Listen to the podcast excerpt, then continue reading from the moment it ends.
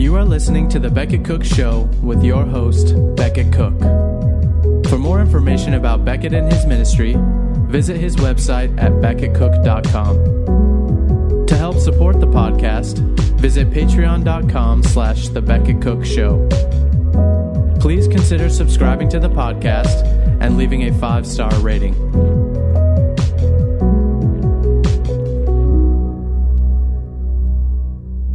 Hey guys, welcome to the show. Today I have a very special guest. He is a Dateline featured cold case detective, an author, a speaker. We're actually speaking on this uh, Stand to Reason uh, Reality Apologetics Youth Conference thing together, which has been really fun.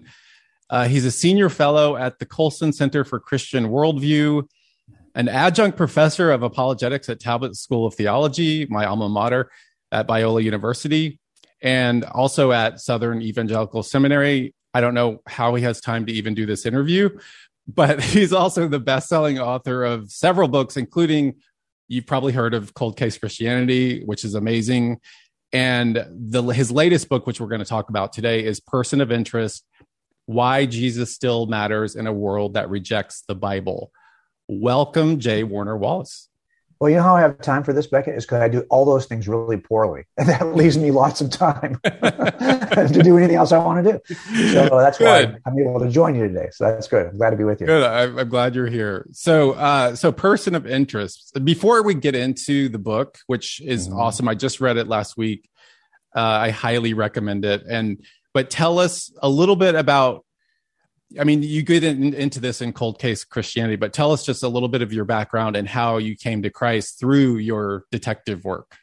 Yeah, so I was just um, not, um, I was kind of raised in the arts. My dad was a cop, but I was interested in the arts. So I got a bachelor's degree in design. Then I got a master's degree in architecture. I was working in Santa Monica at a firm in Santa Monica, one of the best firms in the country. I was very happy there but ultimately, you know, the, the occupation of law enforcement does seem to be multi generational. if you've ever noticed, there's a lot of yeah. like, firemen are the same way. So it just kind of called me back, and I ended up becoming a, a, police officer, then ultimately a detective. And all during that time, uh, my dad and I, my dad was never uh, anybody who who's always, he's always been a pretty committed atheist, but a relatively quiet atheist. I mean, we all knew he didn't want to go to church. Um, and I didn't want to go to church either. His, his, second wife, he's been married twice. His second wife is Mormon, and they would they want to go to ward on Sundays. Well, Dad and I would like, hey, we're checking out of that. We're not going to go. so I was raised really in an environment in Los Angeles County where I just didn't know anybody who was a believer. I just didn't hang out with it and had no friends who ever invited me to church. So by the time I was about 35 and we had kids now, young kids, my wife was like, you know, should we like raise them up? Um, like take, take them to church? which I thought was was I mean, we had been together 18 years at that time, and we had never talked about any of that stuff. So I thought, no. I mean, if you want to, I'm I, I will do anything Susie wants because Susie's she's an angel. So I will be happy to attend church as an atheist because my dad would do that too. He would do that today. So I, am I'm, I'm happy to do that if that's what, what you want to do. Um, and so that's how she got me to go to church. Although I will tell you, I was we were here in this neighborhood uh, for about three years, and she had been wanting, and I skillfully avoided it. Uh, but then eventually, one Saturday, I said, "Look, if you want to go tomorrow, I'll be happy to go with you tomorrow." I figured she would pick a Catholic parish. I didn't know anything about denominationalism, anything about anything, but I knew that the closest church to us happened to be a parish. So I said, "Okay, um, I guess we're going there." Well, and we ended up going to a big, huge megachurch and and we walked in and the pastor was clever enough to he would he was basically like a um, an evangelist every weekend. It was very much uh, he was very sensitive to the idea that there were unbelievers in that congregation yeah. thousands every sunday. So i was one of those and he just said that Jesus was smart and he was important and he had you know so substantive life and impact on all this stuff that I just never really considered. But he made Jesus sound. He said a lot of other things I just ignored, but at least in that portion of what he was talking about, Jesus sounded like he might be of value to somebody who would selfishly like a uh, like a fortune cookie version of Christianity, right? Just give me the wise sayings and I can sound like I'm smart so I bought a Bible to see what was so smart about Jesus. Is he really the smartest man who ever lived? And that's how the whole thing started for me. But but when I'm assessing the claims, you know, everyone assesses the claims based on whatever skill set they have or whoever they are, what their background is. I was not recovering from alcoholism or, or having a crisis in my marriage or anything like that. I was just a guy who who interviewed a lot of witnesses and and knew how witnesses can lie to you and how how to judge if they're being truthful. And so I just thought I'm just going to test these gospels. And so I started to do that. But you know, every case I work, and I work cold cases, these are just unsolved murders. These cases are unsolved because they were lame to begin with, and because the original detectives just didn't have enough information to be able to make a case. So I'm always looking for the stuff that's um, that's I'm trying to be creative uh, when I do my investigations. Like like um, what, where didn't you look? Like what things did you consider? So I'm trying to think about what you didn't consider because that's the where I'm going to go start looking in these little creative niches and little nooks and crannies of this guy's life that'll tell me if he's involved in this murder. So, so I'm always considering not just the evidence of, of, of eyewitnesses. I'm considering all the extra stuff that's out there. And so what I did with cold case Christianity is talk about what's in the crime scene of the New Testament. What are the eyewitnesses in the Gospels? If they are eyewitnesses, what do they say about Jesus? But in person of interest, I'm doing that second thing where I'm ignoring the New Testament. I'm pretending as though it doesn't exist.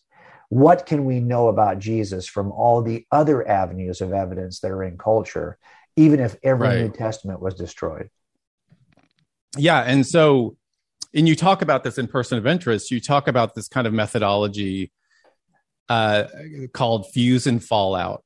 Would t- tell us about what what is Fuse and Fallout. And yeah, I wish I had the. Uh, I, I, can find it. I've got it in my hard drive. I keep everything right. So I have the the first time I ever used this strategy in front of a jury. It's been you know I don't know 20, 25 years ago now, twenty years something like that. Um, and I remember when I used it, I, I, had a case. It was a no body missing, a no body murder. So this dude kills his wife, and I've had a couple Steve, of these. That's where, Steve and Tammy, right? Well, this is yeah, version oh, Tammy, of Steve yeah. and Tammy in the book. I, I yeah. kind of recall one of these in the book to kind of walk you through what it looks yeah. like in a real murder. But I've had some really um, people are creative when they kill each other. I'm just telling you. You know, I was just listening to it. Is it Gaffigan? What's is it Jim Gaffigan, the, the comedian? He does this bit on Dateline he talks about Dateline episodes, how you you know all these people you swear that if if if you're a married couple that all marriages end in murder according to Dateline, right? And it feels that way sometimes when you're working murders. Like all these people are like happily married at some point, and then at some point he's like digging a shallow grave in the backyard. And I'm thinking, okay, so there's something went wrong here, right? But but so what you do is you're looking at cases where maybe he destroyed the body, uh, got rid of it in some way. It's never been recovered now, 30 years go by. We never took it originally as a murder case. It was reported as a missing person. I've got a case. It's not the Steve, the Steve and, and Tammy Hayes case where this guy was so beloved by the victim's family that they refused to believe that their son-in-law could ever kill their daughter. And they didn't want to believe their daughter was dead. They would far rather believe that their daughter ran off in a huff and started a new life somewhere and, and was still available to this might, might someday return than to believe that their beloved son-in-law, the only they had three daughters, they didn't have any boys. This guy was like a son to them. He even took over the family business as a son. This is the guy who killed their daughter. They don't want to believe it. So 30 years later, they had never called us to say, Hey, is anybody working on our daughter's case? Anybody looking for her? They didn't want anyone to look for. Her. They were very comfortable with the idea that she had run off. Well, that just means you have 30 year lag time you're behind the crime by 30 years and you've got no evidence in the crime scene. So, how do you make it to a jury? You simply tell them, look, on the day that she vanished, if that was a murder and not just a missing, then a, a bomb went off and that bomb was explosive. But all bombs are preceded by a fuse that burns toward the detonation of the bomb. And after that explodes, you got debris and shrapnel everywhere. So, ladies and gentlemen, I'm going to demonstrate what happened and why this was a felony because I'm going to examine and show you the fuse and the fallout on the timeline. And that fuse and fallout are going to indicate what happened on the day she went missing. So, in a very similar way, if you were to ignore the New Testament and you had no data, no body, no evidence, no nothing booked in the property room about Jesus, you, you ignore it, pretend like every New Testament's now been destroyed. Well, it turns out you could examine the fuse and fallout of history to determine what happened in the first century. And that's what we try to do. And the reason why I'm doing that is because I think that the, the case for Jesus is so overwhelming, yeah, so unparalleled, so unexpected that the best explanation for this kind of impact and for the fingerprints of Jesus to be this available to us even years later is that he was who he said he was. So that's what we're trying to do in this book is to actually make a case for the deity and historicity of Jesus by by looking at the fuse and fallout of history. Yeah, and by the way, I mean, Nicole Brown Simpson's murder is still out there somewhere, and no one solved that crime. So we we got to get on that. Exactly. But um, and I've had uh, Robert Shapiro on a case. It was a Dateline case. So years later, after OJ was tried, Robert Shapiro picks up one of our clients, and uh, this was a case where he killed a woman. And it was uh, we were about it was 1979 case. I think we went to trial in 2014. Wow. So so it was a long distance between 79 and 14 and um, and Robert picked the case up. And so every day, of course, that brought a lot of attention. We had dateline in the in the jury in the uh, courtroom every day. Uh, but so yeah, you're right. When you get someone like that, somebody who's skilled, somebody who understands how to how to evaluate and make inferences from evidence, it makes it a little more difficult. But here's the thing I, I think is so interesting about all these cases, in case, including the case for Jesus, is that it turns out that we often make cases with evidence that you might think, well, that's not evidence. Like if we think of evidence in these very limited uh, ways, you know, if you don't yeah. have DNA, like you've got no real evidence that Jesus ever lived. Well, I'm not quite sure you understand what kind of evidence we use in criminal trials to, to, to make any kind of an inference. Like what is real evidence, quote unquote? Right, there's only two forms of evidence. There's direct evidence, which is eyewitness testimony, and everything else, which is called indirect evidence. That includes DNA, that includes fingerprints, that includes all the forensic stuff. That's called indirect evidence. The other word for that is circumstantial evidence. Right. And we make cases entirely circumstantially. All my cases are because look, if I had an eyewitness 30 years ago, they would have got solved 30 years ago. I don't have an eyewitness, and that's why it's cold. So I'm working entirely circumstantial cases. They are very powerful. We've never lost a case. And every time we get a case and we get a conviction, at some point that guy confesses. And so we know we have the right guy and we make the cases circumstantial. There's enough circumstantial evidence to demonstrate that Jesus lived and he was who he said he was because everything counts as evidence. And that's what we're trying to do in this book.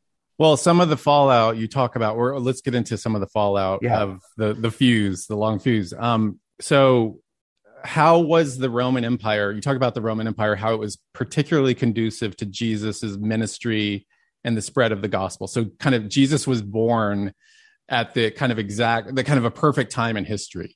Yeah, yeah. Talk about that a little bit. Time that, that, Paul talks about in Galatians that Jesus, that God sends His Son in the fullness of time, or at the at the time of of, of, of the most perfect time. Uh, well, this is a good question I always had. Um, and, and Susie had this question too when we were first looking at Christianity. You know, like like isn't it interesting? Like, why would it be? Why why Jesus?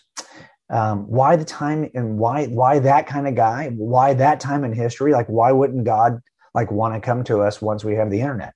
Why right. wouldn't God want to come to us once we have all this high technology? You know, so that's a good question. I think a lot of people think and ask that question. But it turns out that there is something so favorable to the first. Now, listen, it wasn't called the first century then. We're calling it the first century now. But why are we calling it the first century when in fact it was never the first century? Right? We call it that, but it's not the first century in which humans lived or recorded history. Well, something happens there. But it turns out that the timing of this is so um, dependent on other issues, like the Roman Empire. I'll give you an example of this. Really, until you have the technology to communicate effectively what Jesus said and did, it's going to be hard to tell the story of Jesus. So, for example, if all you have were Egyptian um, pictographs, or cuneiforms or other forms of primitive alphabet. You could probably get some basic um, uh, description of Jesus, but it'd be hard to to to communicate the the intricacies, for example, of the Sermon on the Mount with just pictographs. So you really have to wait until you have an alphabet, and there were several uh, um, early alphabets, the Persian alphabet, Phoenician alphabet. But when you get to the Etruscan alphabet, this alphabet is replete with a number of vowels and consonants. It can give you some detail. And it ends up being adopted on the Italian peninsula by this city state known as Rome that eventually becomes the Roman Empire and spreads the use of the Etruscan alphabet entire, around the, the entire known world around the Mediterranean at the time in a much broader expanse than the Hebrews could, could than the Jews could spread Hebrew, than the Persians could spread their alphabet. Now the Roman Empire can spread that alphabet and they're using papyrus instead of clay, instead of stone. So this stuff travels now. And they are building roads and infrastructure. Why? Because they ended up conquering the region, and there's a 200 year period of peace called the Pax Romana, in which resources can now be shifted into things like roads. And by the way, they're building these roads to prepare for the next war.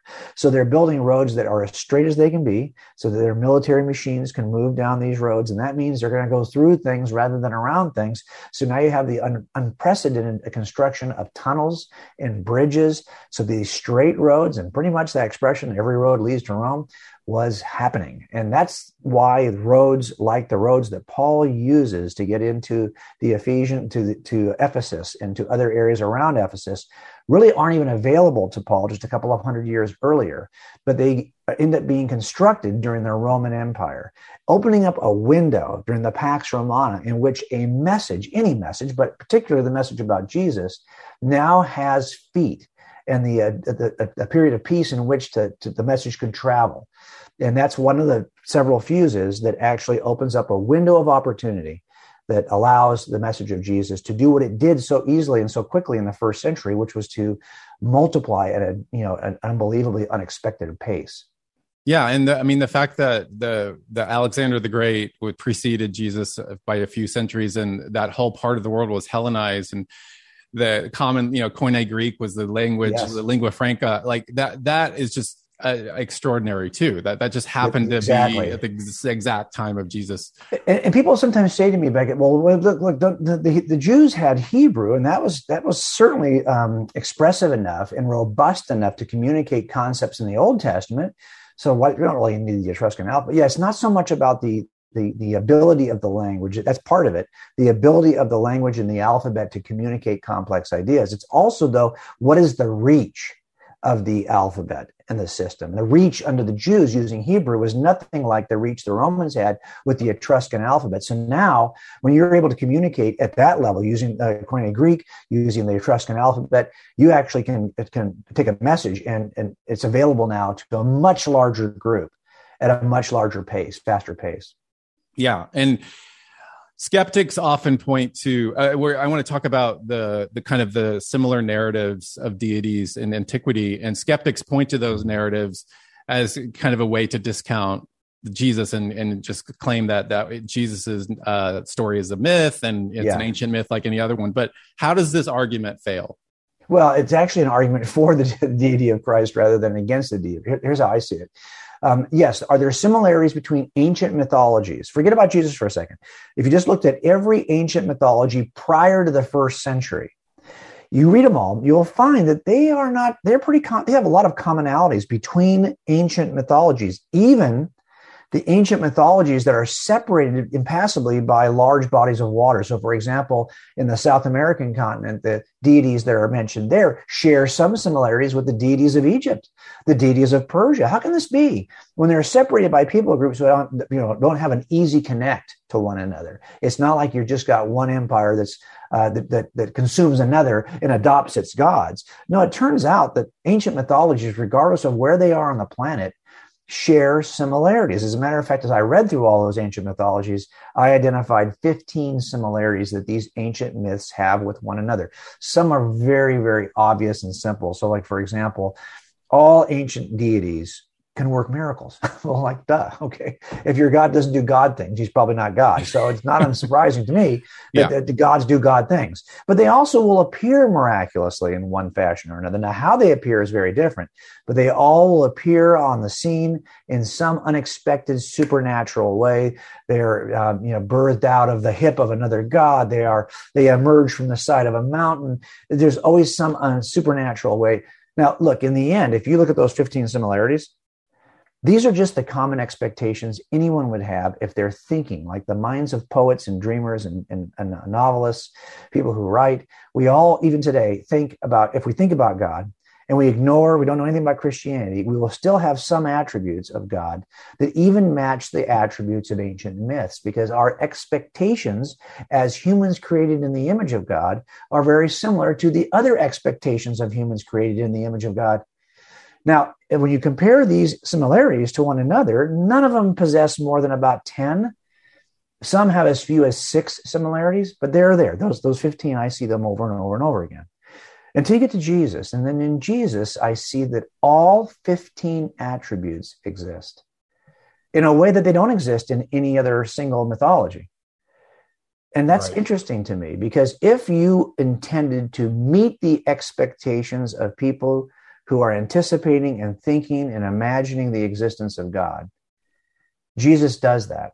Regardless of which God you were worshiping prior to Jesus, Jesus takes those expectations and amps them up one level. As a matter of fact, he possesses the common divine attributes of myths, yet none of the, um, um, how shall I say, corrupt human debaucherous attributes because a lot of these myths are just debaucherous characters. Are always drunk always cheating always chasing women always killing people they don't like. I mean all the bad things about humans are present in some of those myths. None of that's present in jesus. He possesses the common expectations that are divine yet doesn't have any of the baggage of human nature.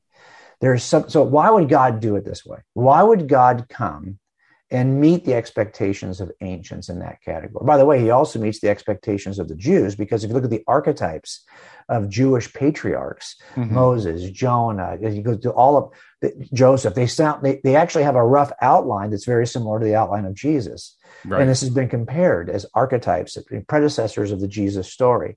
Well, why would God do this? Because when the expector meets the expectations of the expected, you get a much better response. This is true for all of us, right? If you have a restaurant down the street, we were just talking about restaurants before we started this, and, and you expect it to be fantastic, and you get there and it's not so great. It's okay. It's not so great. Well, you're disappointed now. So you, when the expectations meet your expectation, when the expected meets what you thought as the expector it was going to be, the response is really good. You're going to go back. You're going to tell your friends about it. Yeah. Well, this is what happens in the person of Jesus is that he meets the expect. Now, if you compare the details, you're not going to find a story like Jesus on the pages of any ancient myth. You aren't. You're not going to find uh, that he comes exactly the same way, that he works, ex- does exactly the same thing. You're not going to find that. But in a broad outline, he does meet the common expectations of the ancients. That's not an evidence against his deity. That's actually an evidence for his deity. This is what Paul talks about in Acts 17. Hey, you people in Athens, you're very religious. You worship a lot of things. You even have this one monument here to an unknown God. Okay, you're wrong about all of them. Let me let me tell you, we, we actually saw him. He rose from the grave and proved he was God. Let me tell you, you have poets who are, you know have certain expectations. Well, I'm going to tell you the truth about God because we saw it with our own eyes. That is in essence what he does. And C.S. Lewis puts it this way: that the ancient myths are simply the myths that come from the minds of men, poets, writers, dreamers, whereas Jesus is the myth that comes from the mind of God, grounded in what we call real things. So the myth like when he uses it is not that myth is a, a lie or a falsehood, but myth is simply a description of deity. And this is what you see in the person of Jesus. So I, I actually think that's one of the, by the way, if you wanted to show up on the planet at the time when the most ancients were still actively worshiping their myths, well, there's a window of opportunity there too. It's much broader than the Pax Romana. But if you overlap it, you'll see you got to show up. If you show up in the first century, you actually show up when most people were still, by the way, remember a lot of these ancient myths like Osiris, once you get into the common era, people aren't worshiping Osiris anymore.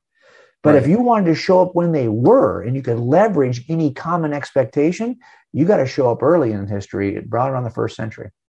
And speaking of the uh, the common era, you know, you get into this in the book about in the in the chapter in the fullness of time how Jesus disrupts a lot of things and has an enormous including our calendar which maybe you can talk about but we also but you also talk about how he has an enormous influence on art architecture music movies yes. and we kind yeah. of you know as moderns we're we're kind of we kind of sort of forget about how much influence he has and yeah. has had over the past 2000 years on all these things so yeah. give us a give us a few examples of the impact his life had has had on our culture well, one of the things I did in the book, you know, it's, it's fully illustrated. So it's hard, right? When we talk about the fullness of time, and I'm talking about that window in the timeline in which God, which God can appear as Jesus in the fullness of time and have this huge impact. Well, you got to kind of see it, right? Visually. That's why I have over 400 illustrations in the book. So we're trying to put into words right now, which is best described visually. But, but it turns out that, that, that the impact of, as an atheist, the things that mattered to me most before I became a believer were art music, literature, education, and science. Those are the things that were my highest values, the things I, I most wanted to pursue in my education and the things I, I worked in, you know, in the arts and, you know, architecture is much as much an engineering job sometimes as it is an art job. Mm-hmm. So the sciences are there. So, so I really feel like that was my passion. But it turns out if those are the interests of any atheist who's listening, well, those five aspects of human culture are so deeply indebted to Jesus and his followers that we have a tendency to take it for granted. As a matter of fact, if you were to search for the history of music and the history of art, much of the Christian identity of those players has probably been removed. So, uh, for example, in the sciences, it was the Christian worldview that actually opened up a new way of thinking about the natural world in the first century that catalyzed the advances of the sciences. If you look at the chart of when science occurs and when scientists start doing moving from natural philosophy to the hard sciences, observable sciences, you'll see that this all happens after the appearance of Jesus in history, not before. And the scientific revolution is dominated, I mean, ridiculously dominated by Christians right. in Europe. Now, you could say, well, yeah, everyone in Europe was a Christian in those centuries. Uh, yeah, but there were a lot more people outside of Europe that were not Christian. Why didn't science explode over there? It exploded in that one part of the world that we happen to call Christendom in Europe, which happened to be in Europe, but it would have been anywhere that Christ followers were in groups, because it turns out that Christ followers held a worldview that number one was a teaching worldview. And I think about that for a second. Jesus doesn't say, hey, go out and convert people. No, he says, go out and make disciples. Really? And teach them all that I have taught you. Uh, really? So, what you're saying basically is create a structure, a worldview, which is dominated by education, because I'm going to have to teach people. And a lot of these people can't even read. But you want the people of the book, but now I got how do I, I got to teach them how to read? Oh, they don't have a lettering system. Oh, I got to create an alphabet so that I can teach them how to read, so that I can teach them everything you said, so I can create disciples. Do you see the problem? They initiated yeah. a worldview that had a high emphasis on education. And it was from that that the modern universities emerged. And from the modern universities emerged the people who eventually led the scientific revolution. All of these things are connected. And what's so interesting is, is that you, it's not just that more Christians have fathered and initiated and founded major modern scientific disciplines than all the other groups combined. It's not just that. It's not just that more schools, modern universities have been founded by Christ followers than all the other groups combined. That's true, but it's not just that. It's that from the campuses of those universities, if you visit their buildings, they, they love to keep ancient buildings on those campuses what you're going to find are the images, scriptures, etchings, um, stained glass depicting the life mm-hmm. and ministry of Jesus of Nazareth. You can reconstruct the story of Jesus, and I do this in one chapter in the book, just from the campuses of the top 15 universities in the world. Not the top 15 Christian universities. These are the top 15 universities, period. Now, they were founded by Christians, and for the most part, they probably don't even acknowledge Jesus anymore. But they're still the top 15 universities. 75 of the top 100 universities in the world today were founded by Christians. And in the sciences, those same sciences, uh, scientists who fathered these major disciplines from modern chemistry, modern astronomy, all the way to quantum mechanics and, and computer sciences, those were Christ followers who wrote deeply about their love of Jesus. And from their personal journals, you can learn more about Jesus than you can from the personal journals of the ante-Nicene church fathers. You can learn more from the science fathers than you can from the church fathers. That's how you can reconstruct the story of Jesus, even if every New Testament was destroyed.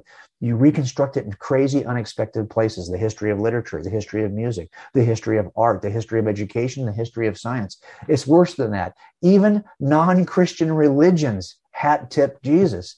They have to mention him in some way. They include him in some way. Even the religions that preceded Jesus, once they got into the common era, they started to include Jesus. You're going to. I know you talk about it in the book. You talk yeah. about in the book how they had to kind of modify their texts and tenets to you know include Jesus and to like yeah what like give us a, a couple examples of religions who well if you're a that. Buddhist today a Buddhist will tell you that there's a place for Jesus within that system they see him as a man and enlightened teacher on the way to Buddhism on the way to Buddhahood so you'll see that he is actually included and revered by Buddhist leaders who will speak not only glowingly of Jesus and give him a position within the kind of um, structure of Buddhism, but they also will re- repeat elements of his stories. You will see them talk about episodes from the Gospels. If all you had was the teaching of the world's leaders of Buddhism today, you could reconstruct the story of Jesus a thousand years from now from the lips of Buddhists. This is also true, of course, for Hindus. Now, not every Hindu and Buddhist think, believe the exact same thing. It's very hard to kind of pin down, for example, Hindus to say what is the one over. But the leaders of Hinduism see Jesus in a very noble way. Right. And that's why they are inclined to include him. If Hinduism is true, in essence, there's a place for Jesus within Hinduism. If Buddhism is true, for example, there's a place for Jesus within Buddhism. On the other hand, these two systems preceded Jesus. But Jesus says, nah, I'm the light. I'm the way, the truth, the life. Right. No one gets to the Father except through me. He does not make room for anything else that preceded him. Yet everything that precedes him eventually makes room for him. And that to me is very telling, right? If you were a spiritual seeker, you probably should start with Jesus because everybody else has got him in there. You right. also think about him too. Right. And I, we, you, we kind of touched on this Jesus versus science a, uh, a bit ago, but um, I want to just ask you because I don't know, it was like four or five years ago. I went to my high school reunion in Dallas, and um, I, I told, I mean, I told everyone at the reunion about my conversion to Christianity. They were kind of shocked, uh, but um, I, I spoke with one friend in particular. His name is Chase, and uh, he's a he's a USC grad, so he's your competitor. That's right. Uh, he's right. a he's a Trojan. You're a Bruin, but um, yes. But Chase I, I told Chase my whole story and I said, uh, you know, I told him my whole testimony, what, you know, how I met Jesus and everything. And his response to me was, Becket, I'm a science guy. So tell, tell, I mean, we, you talked, you touched on this earlier, but what would you say to Chase about that statement? I'm a science guy. Well, I, I am too. Um, and I, and I didn't abandon that when I became a Christ follower. Um, and it turns out that every major scientist who has founded the, the disciplines that we would say, if we're science guys, we would say, well, we, yeah, we love the sciences. Most of those sciences we say we love were heavily indebted to Christians who founded those disciplines, most of which occurred during the scientific revolution. That's not our term. That's not a Christian term. That's the secular term for that period of time, those 200 years in which the vast majority of modern scientific disciplines were founded.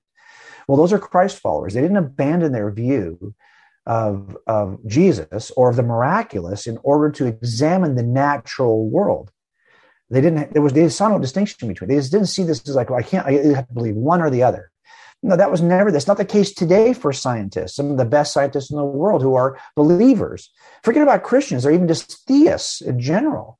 So it turns out that you don't have to turn off your mind, but it, we're, we're all doing the same thing. It's not, science doesn't say anything, scientists do. The right. science is a collection of data. Scientists interpret the data and offer an inference, but it turns out that that process of inferring brings with it a lot of other baggage. It's my presuppositions, it's my likes and dislikes, it's my personal background, it's what it's what my biases, it's whatever I'm committed to. So I, for example, wrote a book called God's Crime Scene, where I simply used the science to demonstrate the existence of God based on eight features of the universe: the beginning of the universe, the fine tuning of the universe, the appearance of life in the universe, the appearance of design in biology, uh, consciousness, free agency, objective moral truths, and the problem of evil. Those eight things. You can examine them from a scientific perspective, but in the end, I'm using the same science that somebody else would use and infer, well, no, I think this is there's a naturalistic explanation. Really, I think the better explanation is intelligent interaction. For the DNA we see, for example, in, in our, our genetic code. You know, I always put this way when someone says I'm the science. Okay, using the science, if you walked into a crime scene and you had a scene, a death scene, and you had a dead body on the floor, you're not sure how he died, but there is some blood spatter on the wall, that blood spatter is really a matter of inference, right? Because it turns out I don't need a killer in order to get that blood spatter. If I fell a certain way, I might have hit my head, and then the chemistry of blood, the physics of that movement of the droplets would cause the blood spatter on the wall. It could all be a matter of space, time, matter, physics, and chemistry, no murder involved. I just fell wrong.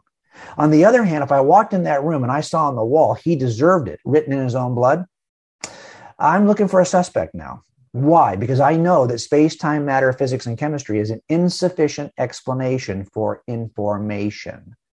Once I see information on the wall, I know the best explanation is a mind. Well, we have information in the DNA. The science demonstrates that. So you really think you can get that with space, time, matter, physics, and chemistry? It's like blood spatter. Good luck with that. If you think you can get that, that burden's on you. Everything in my experience and in your experience tells us that information is tied to intelligence, a mind. If you think you can get it without intelligence, without a mind, that's not my burden. I know I can get it with intelligence. I know I can get a suspect to write that. If you think you can get that by falling and just having physics do it, that burden is on you. It turns out the science actually helps us. It doesn't hurt us as theists. It demonstrates there's something beyond space, time, matter, physics, and chemistry. But I think we have to be prepared, Becket, to have those kinds of deeper conversations. Look, did I know when I became a Christian, I'd have to know a bunch of other stuff in order to defend what I believed? I, I think it was easier for me coming in at 35 because I had to wrestle with these ideas before I became a Christian.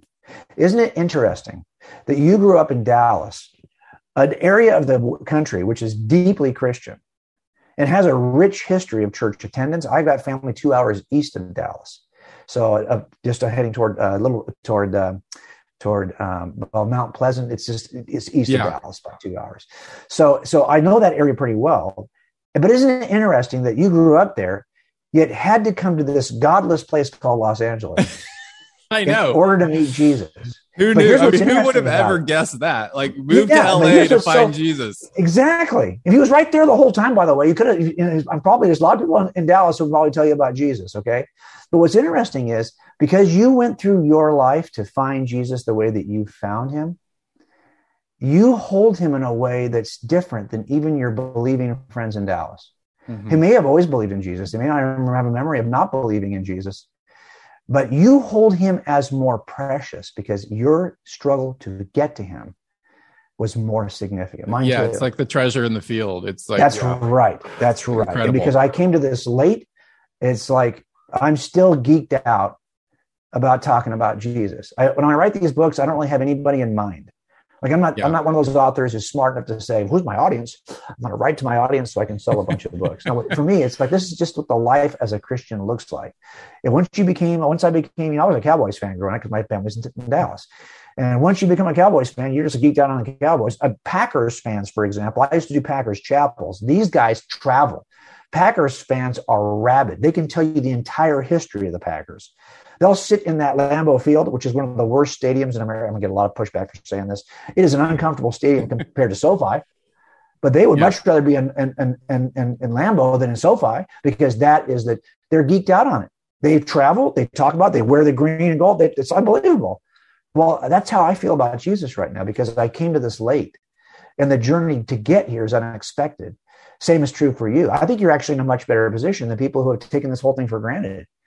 Yeah. We kind of became fans. We're not fans. We're more than that, of course. But you know, my yeah. point is we became interested later. Later, and that's why we can't wait to tell the world about it. I know that's why it's yeah. And before I get to the last question, you mentioned blood spatter. I just what your this is kind of totally random. Did you ever see the the documentary The Staircase on Netflix? Oh yeah, absolutely. Did he do it or did he not do it? Yes or no? Well, okay, so I think he did it. Uh, you think he did I it? don't believe that, there's was it the eagle or the raven or whatever the other the bird that, that, you know all the different things they. No, I think look in the end. Uh, keep it simple, stupid. It's almost always the simplest explanation that is still the best explanation. It's it's it's not to say that that bizarre things don't happen. Of course they do, but but and also remember that a blood spatter is it is uh, it's a physical process that ca- ca- causes the blood but reading blood spatter is got some art in addition to the science I and mean, we're making some inferences that are, are um, so i did a whole class in, in, in blood spatter when i was working first came on the homicide team and we just went to sacramento and we got things that were uh, we saturated things with blood real human blood and we would smack them to see where the cast off goes. You know, if I hit this thing and then I hit it again, at some point I'm going to see a line of spatter on the ceiling that'll give me the position in which he's standing, but it's still interpretive. There may be some other way to cause that, but I so I, a lot of this is still there's it's not like a science that like DNA matching, right? So there's part of the blood spatter. It's just to me, it's, an, it's a part of a larger set of circumstantial evidence is cumulatively that we use to draw an inference. But I think there is some uh, level of interpretation that uh, leaves a room for error. So Mr. Peterson is guilty, I guess. Um, yes. okay. well, for, for, the most part, you know this, Becket. If you ask me, so, so and so guilty? Yes. What case am I talking about? Don't care. He's guilty. That, you know, exactly. You know, that's what the detective is going to start. I start off assuming everyone in the room is guilty until I figure out which one of you is. Right. Everyone's a liar right. until I figure out which one of them isn't. Right. So. Well, let's close with this question. So, I, you know, I call this the Oprah effect that all religions lead to God. Explain, just talk about how that's impossible. Well, okay. So, will all instructions lead to my house? If I invite you over for Christmas, will all instructions lead you here? What if I give you the instructions to get you to the exact same address, but the only thing that's different is the word for the street is only one letter difference? It happens to exist, but it's not my street. That it's it's hey, it's ninety percent correct. It's just that ten percent of the word is not right. Do you get to my house for Christmas? No, you end up in somebody, somebody else's house for Christmas. So it turns out what we're saying uh, is there a, a particular path that gets you to a particular place? And we already know that not now, you could argue that all sets of directions, I might give you several different kinds of directions to get to my house. But the question is, okay, then what if I gave you, you're trying to visit Jim Wallace, but not this Jim Wallace. He's a different Jim Wallace. Same name. He was, his middle name's even Warner. And he lives in the same city as me, but he's not this Jim Warner Wallace. So if I can give you directions to his house, but it turns out you need to know who is who's the Jim Warner Wallace you're actually going to go visit on Christmas. And then you need directions on how to get to him. And although your set of directions to get to Jesus is different than mine was, we both had the same Jesus in mind. So, you know, the Muslims believe in a Jesus, but he's not the Son of God, not God incarnate, who died on a cross and rose from the grave. The name is the same, but he's substantively different. It's like saying, okay, I'm going to go to James Warner Wallace's house, but you got the wrong James Warner Wallace. Right. Okay, same thing is true with Mormonism. You know, it's in the name of our church, Jesus. Yeah, but the problem is, is that by description, he isn't the guy who was born when I was born. You know, in other words, if you want to get to my house, the features of the person you are expecting to see need to match the reality of the person who lives in the house. And this is right. what we, we, the problem with, with God. If we have got a notion of who God is, well, whose notion of God is accurate? And, and by the way, these all contradict each other. So they would agree that not every road gets you to, to Allah either that, that, that they, everyone agrees on the exclusivity of their particular view. Even if their view is that nothing is exclusive, well, they hold exclusively to the idea that nothing's exclusive. Right. So, so again, you cannot avoid the nature, the kind of uh, nature of truth, that that train that's running down the track, that you can either deny exists or it's, it's going to run you over if you stand on the tracks. So, the truth of of, of these claims, uh, they all contradict one another. They could all be wrong, or one could be right and the rest are wrong but they cannot all be right because they make opposing claims. They make contradictory claims. So all the best you can hope for is they're all wrong. Or that maybe one is right but you can't argue they're all right because they all contradict each other. And as you said i mean jesus said i am the way the truth and the life. The only way to god is through me. Through so me. it's either right. that's either true or it's not true. So you, you can't you can't just say all roads and I have, I'm crazy enough to believe that I ought to listen to people who rise from the grave. So, yeah. so it all comes down to whether or not Jesus is the risen Lord. If he is, he's got an authority that's different than anyone else because the only person who did that was Jesus of Nazareth. Yeah. Well, let's leave it at that. I love your zeal for Jesus of Nazareth, of, for Christ, and your desire for, I mean, you really, I love it because I, feel, I feel the same way. Your desire for everyone to know him. I mean, we just because we did get saved late in life. Yeah. Later in life, we we we just want everyone to know him. And yeah. so, guys, the book is a person of interest, and uh, this is a great Christmas gift for a great Christmas gift for not only Christians to encourage their faith and to uh, just strengthen their faith, but it's also a great gift to buy for your agnostic or atheist friends because I, I mean, honestly, Jim, if I had had like, you know, when I was living as an atheist for so many years. If I had had access, if I had read these books by you, there's really nowhere else to go after you. I mean, you just, you're kind of stuck. You either have to believe or you just have to deny the reality. You have to de- deny reality. So thank you for writing these books. And, uh, and yeah, thank you for being on the show. Well, Becket, one of the greatest joys this year in doing reality was getting a chance to work with you. So we're only halfway through. We've done three of the six. So I'm just grateful that we get to do three more. So I'm looking. Yeah, we're going. We're going to uh, Pennsylvania, Philadelphia, Augusta. Yes. Why are we going to Pennsylvania? I don't know. Who's in Pennsylvania? You want to even talk to for crying out? No, I'm only kidding. in It'll Dallas. be great. Yeah, but thank you, and uh, have a great Christmas. And I'll Yeah, see you you. too. I'll Merry see you in uh, February. Merry Christmas, brother. Merry Appreciate you. Christmas. Thanks. Thanks, Jim. Thank you for listening to this episode of The Becket Cook Show. Your support makes this content possible.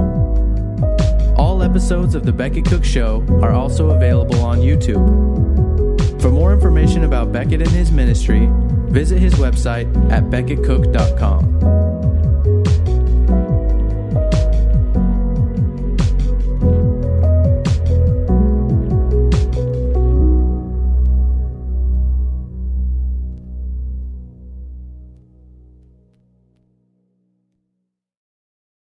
In a world where relationships are easily broken and often discarded, the Rebuilding Us Marriage podcast is your lighthouse, guiding the way to hope, restoration, and transformation in Christ. I'm your host and marriage coach, Dana Shea. Join me as we discuss the necessary tools for rebuilding marriages from adversity, betrayal, and disconnection. It's time to reignite love as we rebuild marriages from the ground up. Listen to the Rebuilding Us Marriage podcast on lifeaudio.com or wherever you get your podcasts.